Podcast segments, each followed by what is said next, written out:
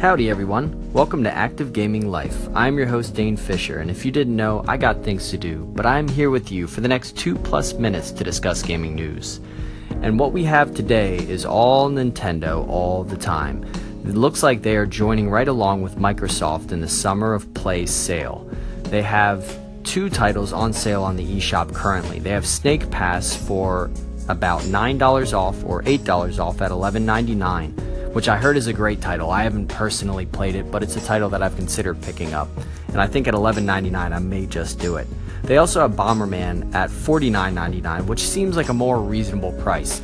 I still cannot recommend it at that $50 price point as I did play through the first couple levels through the first boss and very quickly put it down. It was I was not a fan of it. It didn't seem to have much staying power in my book. But if you're a fan of that franchise, by all means, pick it up you get $10 off.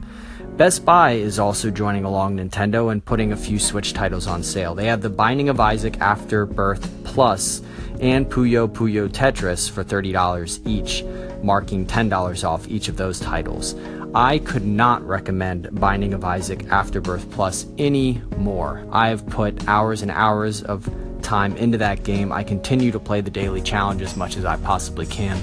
I love the game the fact that it changes every time you play through and there are always there's always a mixed bag of enemies that you come across just keeps me coming back. Definitely definitely pick that one up if you would like. And to round it all out we have just dance 2017 as well as lego city undercover for $40 each. I played lego city undercover on the wii u back when it first came out. I rented it and i had a lot of fun with it. The loading times were insane and made it very, very difficult to play because I found myself looking at a coin, I believe, or no, a Lego badge twirling around for more often than I felt like I was even in the game world.